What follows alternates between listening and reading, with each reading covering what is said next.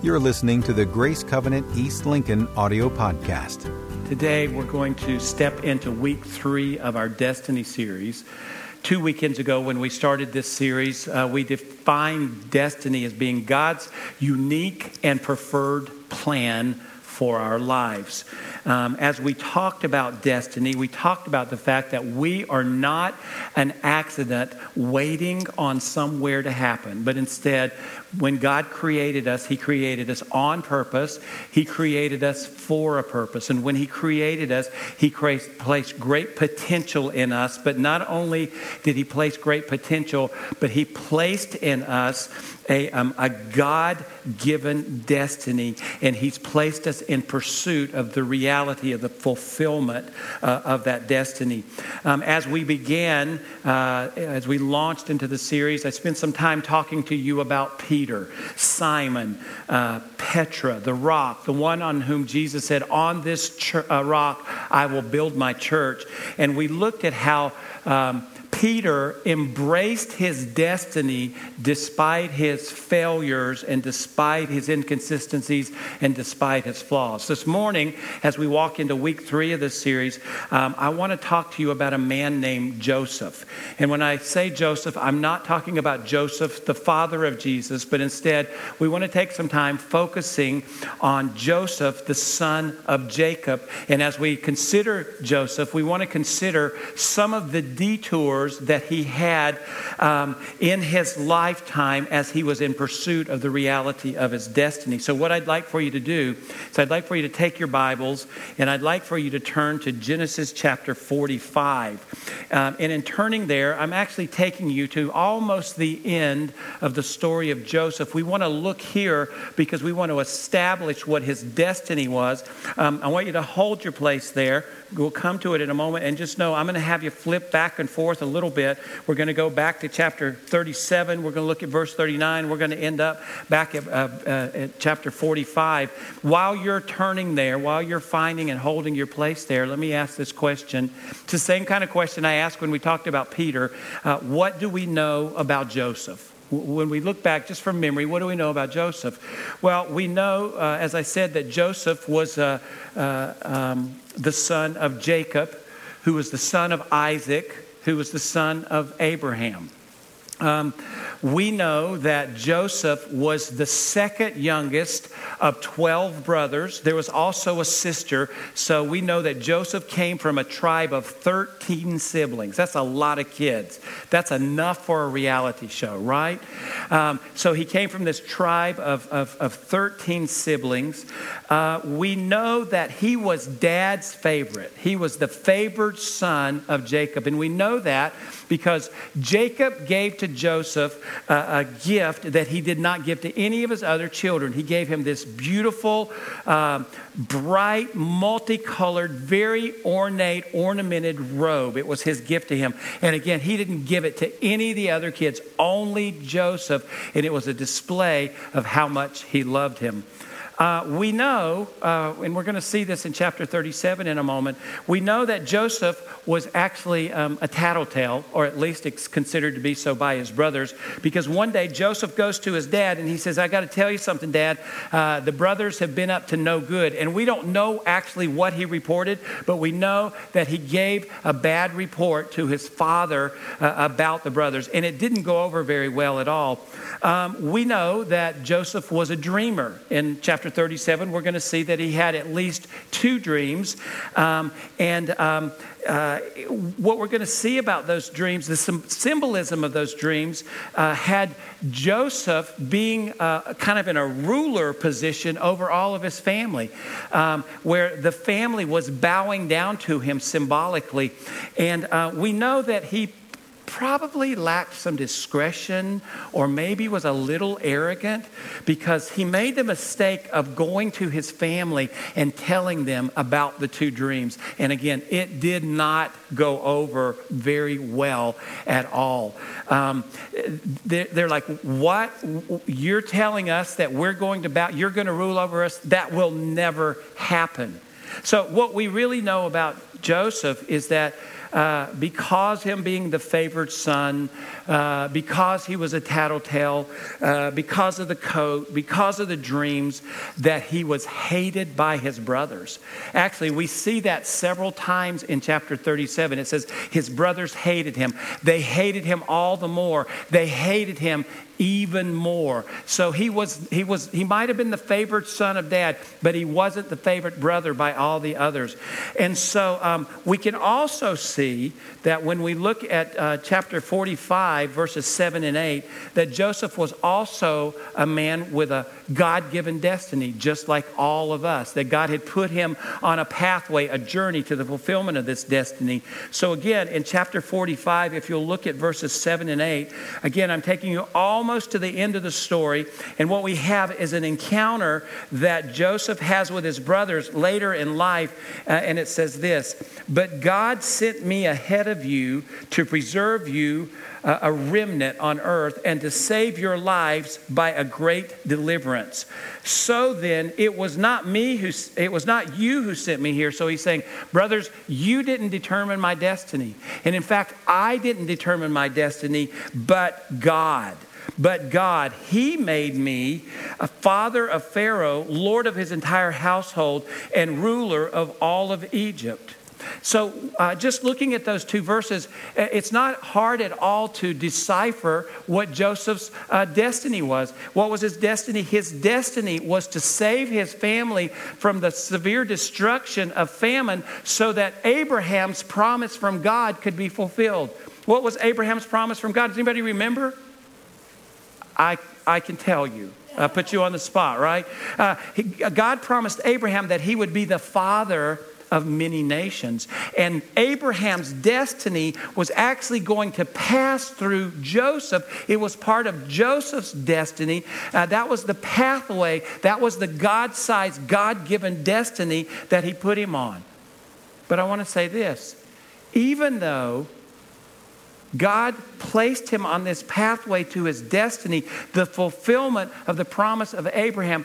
God never at any time said, and by the way, I want you to know that that destiny, that pathway, that journey is going to be free of obstacles. It's going to be free of detours. Because that wasn't the case. Joseph was a man of destiny, but what we find is in fulfillment of that destiny, he uh, encountered several unexpected detours along the way. And I think that's one of the things that we should understand. God, uh, we're not God's afterthought. God created us on purpose for a purpose. God has placed us very intentionally on a pathway towards our God given destiny. But just like Joseph, we will encounter detours along the way. And here's why our destiny is from God, and we have a spiritual enemy. And the spiritual enemy wants to short circuit to make sure that we don't fulfill our God given destiny. Destiny. Our spiritual enemy seems to forget that he's already lost and that God has won. And so he continues to place these detours in front of us, hoping to short circuit our, our destiny. So uh, today, what I want to do is I want us to just spend some time looking a little deeper into the story of Joseph. Um, you know, uh, the story of Joseph actually covers 13 chapters of the book of Genesis. That's a lot of Bible real estate. In other words, the last 13 chapters of the book of Genesis are all about Joseph and the story of his family. Again, that's a lot of Bible real estate. That tells me, it tells us that the story is really important. And as we look at the story, we're, just, we're not going to, I'm not going to read 13 chapters to you today. We're going to pull some bits and pieces. My goal is to uh, somehow, in a, in a concise, brief, uh, maybe even a Cliff Notes version, pull parts of that story so that we can see what these detours were that he experienced along the way. Because the application of that is that these detours, they may not be identical to what we experience, but they're among the same kinds and maybe even some of the detours that we would experience. So uh, I told you I was going to have you flipping around. I want you to flip back to Genesis chapter 37. Genesis chapter 37. We've already established the fact that um, Joseph's brothers hated him.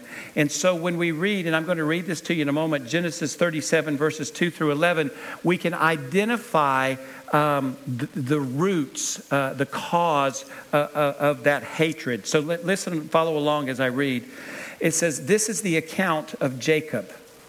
Joseph, a young man of 17, was tending the flocks with his brothers, the sons of Bilhah and the sons of Zilpah and his father's wives, and he brought their father a bad report about them. Now, Israel loved Joseph more than any of his other sons because he had been born to him in his old age, and he made a richly ornamented robe for him. When his brothers saw that their father loved him more than any of them, they hated him and could not speak a kind word to him. Joseph had a dream, and when he told his brothers, they hated him all the more. He said to them, Listen to this dream that I had. We were binding sheaves of grain out in the field when suddenly my sheaf rose and stood upright while your sheaves gathered around mine and bowed down to it. Can you imagine how that went over at that moment? His brothers said to him, Do you intend to reign over us? Will you actually rule us? And they hated him all the more because of his dream and what he had said. Then he had another dream and he told his brothers, Listen, he said, I had another dream. And this time the sun and the moon and the 11 stars were bowing down to me. When he told his father as well as his brothers, his father rebuked him and said, What is this dream you had? Will your mother and I uh, and your brothers actually come and bow down to the ground before you? His brothers were jealous of him, but his father kept this matter in mind. Envy and jealousy were the roots of the hatred that was stirring in the brothers. They were envious and they were jealous because Joseph was the preferred son. They did not like this in any way whatsoever. Um, it's this envy and jealousy that becomes the catalyst for the detours that uh, Joseph is going to experience. If we were to continue reading on in chapter 37, we won't, but I'll just paraphrase the story. What we would find is that the 11 brothers were out in the field and they were uh, tending all the herds. Uh, Dad and Joseph were at home together, and Dad decides, Well, I wonder how the boys are doing out in the fields. Joseph, would you go and would you check on them? Let's see how they're doing. Come back and bring me a report. And so Joseph gets ready to go, and guess what he puts on? Oh, yes, he did. He put on that beautiful, multicolored, bright, ornate, ornamented robe, and he begins to walk out into the fields to check on his brothers. They see him coming in the distance. They see the glow of the colors coming, and it stirs up this anger and this hatred and this envy in them. And it says they hated him so much, they plotted to kill him. That's a lot of hatred, isn't it? They wanted to kill their baby brother. There was one brother, Reuben, who had somewhat some sympathy at that moment. He goes, No, no, no, no, let's don't kill him. Instead, I, I, saw over there, there's, a, there's an abandoned well, a cistern. Let's take him. Let's don't kill him, but let's take him and let's just put him down in the pit and let's just leave him there. He'll probably die, but his blood won't be on our hands. We're just going to leave him there. And the brothers agreed. And that's the first detour that Joseph encountered. He went from being the preferred son into this pit of peril, a pit of ultimate death. If he's left there long enough, he'll die. And my question is how can Joseph fulfill his destiny in that pit? Is it possible? Well, there's, there's more to the story, fortunately. Um, I want you to listen uh, as I read from um, verses, uh, chapter 37, verses uh, 25 through 28. Um, it says, As they sat down to eat their meal, uh, they looked up and saw a caravan of Ishmaelites Uh, am I reading in the right place? Yes. Uh, as they sat down to eat their, uh, just me. Uh, as they sat down to eat their meal, they looked up and saw a caravan of Ishmaelites coming from Gilead. Their camels were loaded with spices, balm, and myrrh, and they were on their way to take them down to Egypt. Judah said to his brothers, What will we gain if we kill our brother and cover up his blood?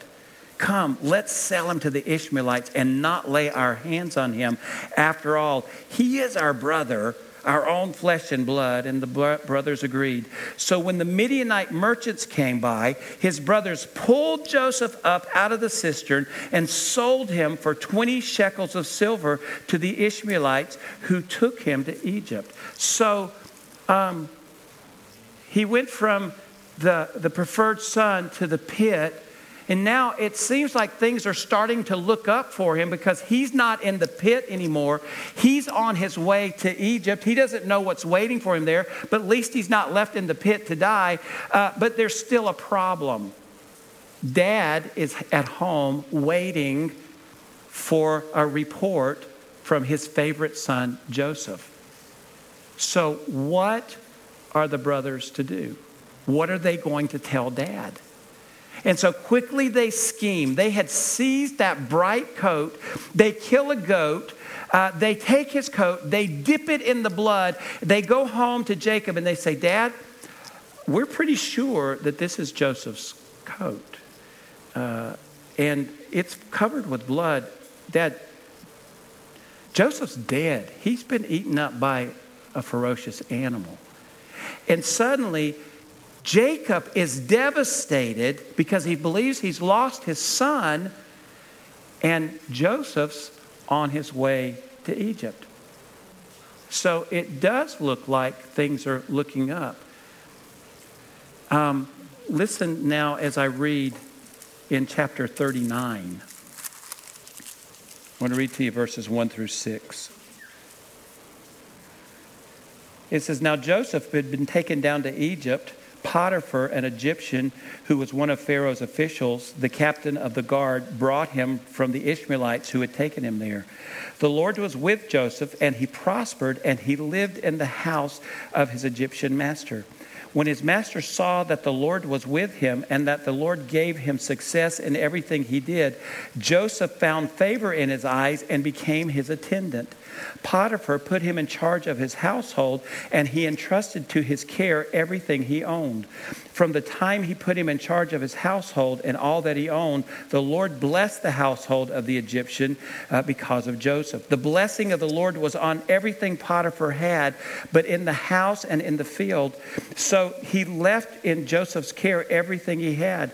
With Joseph in charge, he did not concern himself with anything except the food that he ate. So listen, he went from the preferred son to life in the pit for a short period of time, and now he's gone from the pit to Potiphar's house. Things do seem to be looking up, but I think there's still a problem. Let me ask the question again. How is Joseph going to fulfill his God given destiny living as a slave in Potiphar's house? Is it possible? Well, thankfully, the story continues. Um, however, it does take a turn for the worse. Um, I want to begin reading in the latter part of uh, verse 6 of chapter 39. It says, Now Joseph was well built and handsome, and after a while, his master's wife took notice of Joseph and said, Come to bed with me. But he refused. Then I'm going to drop down to verse 10. And though she spoke to Joseph day after day, he refused to go to bed with her or even be with her. Good guy, Joseph. And here, amen? One day he went into the house to attend to his duties, and none of the household servants were inside. She caught him by his cloak and said, Come to bed with me. But he left his cloak in her hand and he ran out of the house. When she saw that he had left his cloak in her hand and had run out of the house, she called her household servants. Look, she said to them, this Hebrew has been brought to us to make sport of us. He came in here to sleep with me, but I screamed. When he heard me scream for help, he left his cloak beside me and ran out of the house. She kept his cloak beside her until his master came home. Then she told him this story. That Hebrew slave you brought us came to me to make sport of me. But as soon as I screamed for help, he left his cloak beside me and ran out of the house. When his master heard the story his wife told him, saying, This is how your slave treated me, he burned with anger. Joseph's master took him and put him in prison, the place where the king's prisoners were confined. So again, he went from the preferred son to the pit. He went from the pit to living as a slave in Potiphar's house. And now things have gotten even worse because uh, Potiphar's wife has abused her own power and she's made false accusation against Joseph. Joseph, and it's landed this innocent man in prison. And the question a third time is how is Joseph going to fulfill his God given destiny if he's in prison? Is it possible? And I want to pause here for a moment. Obviously, it's not the end of the story. We said there's 13 chapters, and we've looked at a little bit of two and a half, maybe two and a point. Um, but I, I want to pause here because, again, it's, it's important that we recognize what's happened. We recognize these detours from the son to the pit, from the pit to Potiphar's house and from Potiphar's house to prison because these are the detours he encountered. And again, these are among the same kinds of detours that you and I might experience as we're fulfilling our God given destiny. There will be similar detours and pitfalls that are putting out before us because, again, we have a spiritual enemy who doesn't want us to fulfill our destiny. So, again, I want to put a pause here and I want to talk just a little bit longer about these three, um, these three detours detours. Um, from the onset of the story, uh, we determined uh, that the brothers hated him. Um, and uh, there was jealousy, there was anger, there was strife. And what we really identified was that Joseph's family was a very dysfunctional family. And it didn't just start in, in, in Jacob's generation, but it actually went back uh, to, to uh, on through the generations, all the way back to Abraham, Abraham, Isaac, Jacob. There was dysfunction if you, if you trace it back. And I want to talk for a few moments about the potential detour of family dysfunction. But before I talk about it, I think it's very necessary that I clarify what I'm going to say so that you don't walk out having misunderstood or misrepresenting what I'm going to say. Um, God has placed all of us within a family. And God's intent for the family is that the family would function in both a spiritually and an emotionally healthy manner. That's God's plan. But if you begin to think through families that you've observed, if you want to point fingers, or if you're brave enough to say within my own family, that's too often not the case, right? Families can be, oftentimes are, filled with dysfunction. Here's the point I want to make. This is what I want to make sure that you understand. Um, family dysfunction is never an excuse not to take responsibility for our own personal dysfunctions. It's too easy to blame it on someone else. And, and, I guess the best way for me to talk about this is to just talk about it from some personal perspective.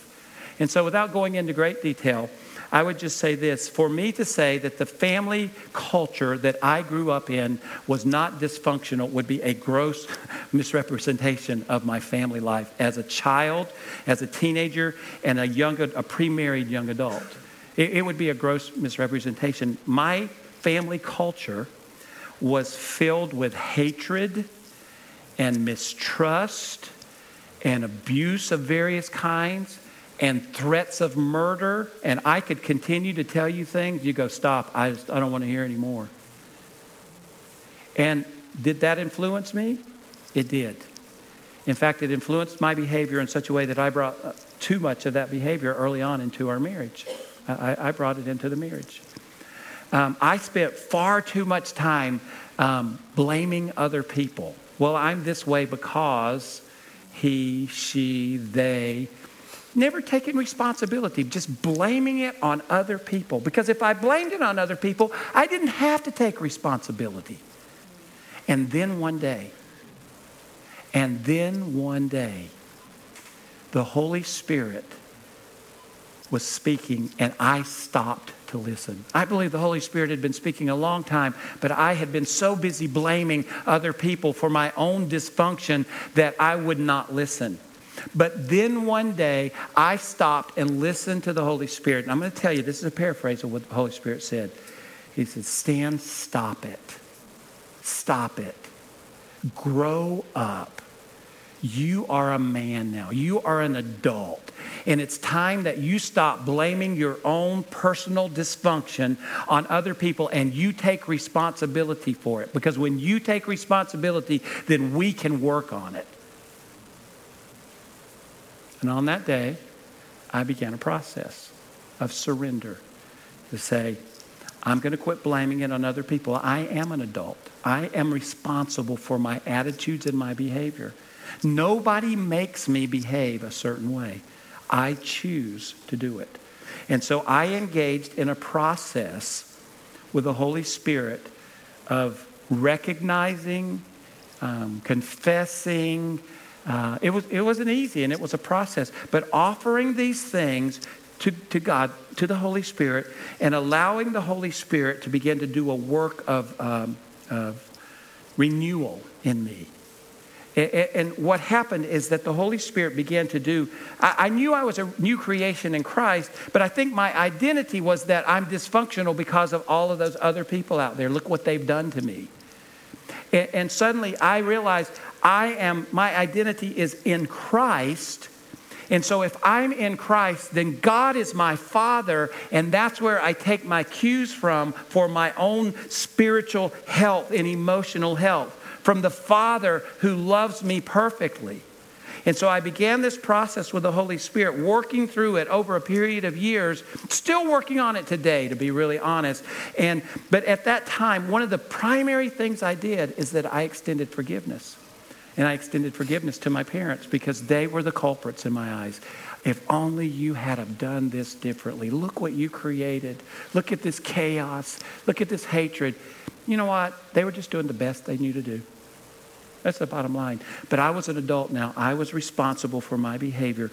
And so God began to work in me. And it was because of extending forgiveness, letting them off the hook, that I began and we began to move into a fullness of our destiny, our God given destiny, like never before. Doors began to open up, and we began to experience the fulfillment uh, of our destiny, walking that pursuit out. And the reason I say that is because I think we're all like this.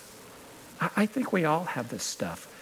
And far too many of us, I'm not saying everybody in the room, but there's usually a larger percentage who would blame that dysfunction on somebody else instead of taking responsibility. And I think that we can take Joseph's example.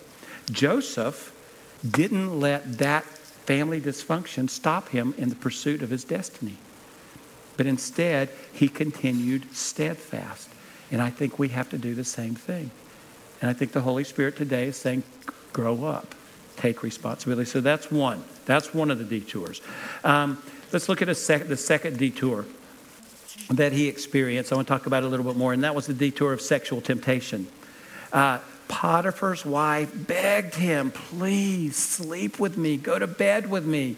And he said no. And not only did he say no, but he ran. That was exactly what he was supposed to do. Listen, sexual temptation, uh, the, the, the sin that comes from sexual sinful desire can weaken our resolve and, and wreck destiny. Um, I personally believe that we live in a um, sexually driven culture today. And I believe that more than ever, our culture has been saturated by a sexual mindset. We see it in media, we see it in entertainment, we see it in print work. What used to be restricted from prime time is now made available all the time. It's always there. It's always available. And I would say this morning, this is not a, a, a, a, message against sex because God gave us the gift of sex and He gave it to us to enjoy. He gave it to us enjoy to enjoy, but He also set the standards. And He said the standards is within the confines of marriage. That's what God said. So, this isn't a message against sex, but God did set the standard for us and for this enjoyment. Um, uh, our culture says today um, uh, you only live once. And so that mindset says then you can have sex with anybody, anytime, anywhere. I want to read, if I can bring it up.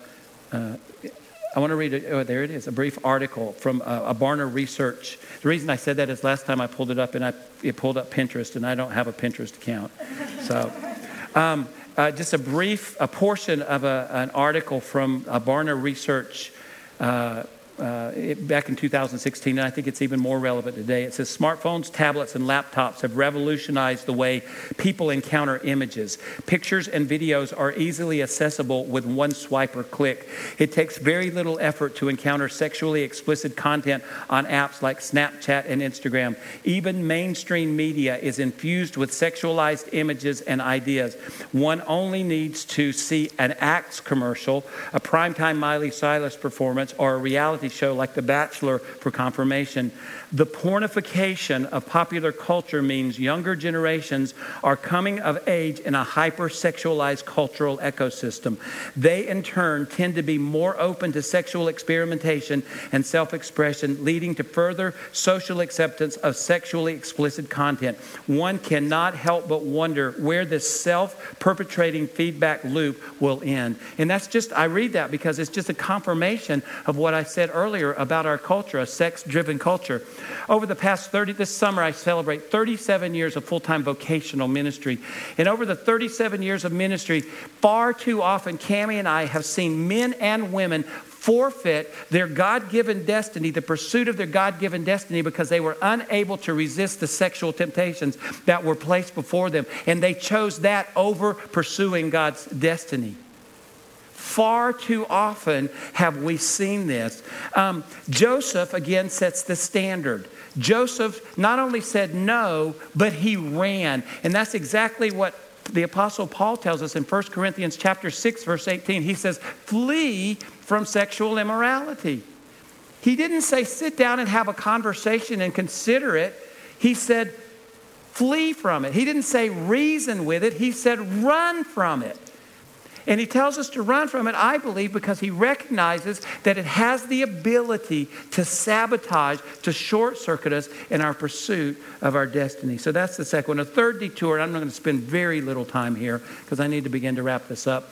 Uh, uh, a third detour is Joseph was a victim of an abusive power beyond his control. Potiphar's wife used her power to land an innocent man in jail. Uh, and this false accusation that landed him in prison, um, it very well could have robbed uh, destiny of all hope because that's what, that's what false accusation has the ability to do. It has the ability to, to rob us, to rob destiny of its hope. And that could have been what happened to Joseph, but I don't think so. I, I don't think that that's what happened because the story hasn't ended. And this is where I go into Cliff Notes version. Prison wasn't the end for Joseph. Eventually, Joseph made himself from uh, his way from prison to the palace.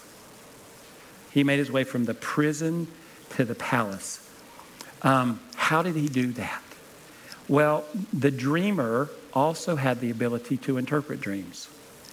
And um, Pharaoh had a dream and he brought in all of his people, and no one could interpret it. Um, one of Joseph's previous cellmates who worked for Pharaoh said, I, I know someone. I had a dream when I was in prison, and this man Joseph, he interpreted it, and it came true. It's why I'm here today. And so the Pharaoh said, Well, bring him to me. So he called for Joseph. He comes before, Joseph comes before Pharaoh, and Pharaoh says, Can you interpret my dream? I love his answer. He says, No, I can't. But God can. I can't, but God can. And with God's help, after hearing the dream, Joseph interprets the dream. He finds favor with the with Pharaoh, and he's suddenly positioned in a place to uh, the, for the fulfillment of his God-given destiny. The promise of Abraham to be the father of many nations can now flow through him because he's been positioned in the palace. Many would say, well, he's actually positioned to get back at his brothers too. Now he's really important. He's really in charge, but he did it. Instead of getting back at them, instead of getting even, what did he do? He he blessed them. He protected them and he forgave them. And I believe that was that it's because he did those things that that's when the, the, the gateway for his destiny to be fulfilled was opened. Because he didn't nurse a grudge, but instead he, he forgave. As I close, I just say this. Every single one of us in this room has a God given destiny. And every person in this room has an enemy who wants to keep you, short circuit you from fulfilling your God given destiny. And Joseph has given us a great example of how to be men and women who continue on in pursuit of what God has called us to do. Very quickly, let me tell you just some lessons we learned from Joseph. Be consistent in character, regardless of your circumstances. No matter where Joseph was, as the son in the pit, uh, in Potiphar's house, in prison, and now in the palace, he was a man of character. His character was always consistent. Acknowledge your limitations and submit to God's power. Can you interpret the dream? No, I can't, but God can. There will be things as you're pursuing your God given destiny that you're going to look at and you go, I can't do that. And you are 100% right. So you acknowledge your limitations. You say, but God can. God working in you can do this. And never underestimate the power of forgiveness. Never underestimate the power of forgiveness. Remember, I said, when I chose to forgive, that's when the gateway opened to walk into the fulfillment of my God given destiny. And I think the same is true for all of us. Perhaps there are areas in your life where you need to extend forgiveness. For unforgiveness has been the detour. And the Holy Spirit wants to partner with you so that that can be worked out. Would you stand?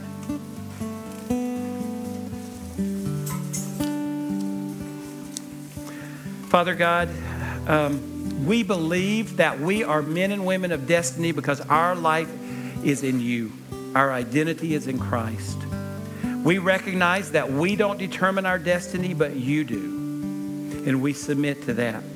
And we recognize that along the way there will be detours that we'll, we'll encounter because of our spiritual enemy. And those detours are intended to cause us to short circuit and not fulfill our God given destiny. But today we say that we would draw from the life of Joseph. We would recognize that he was a man who loved you with all of his heart, who pursued you and made his way into the reality of the fulfillment of his destiny. I pray the same for all of us. Whatever it takes, I pray that we can surrender to you. And because we do, not only are we changed, but the kingdom of God is expanded and many come to know you. And I pray this in Jesus' name. And everybody said, Amen. Amen. For more information on Grace Covenant Church, our service times, ministry opportunities, directions, and more, visit us at gracecovenant.org.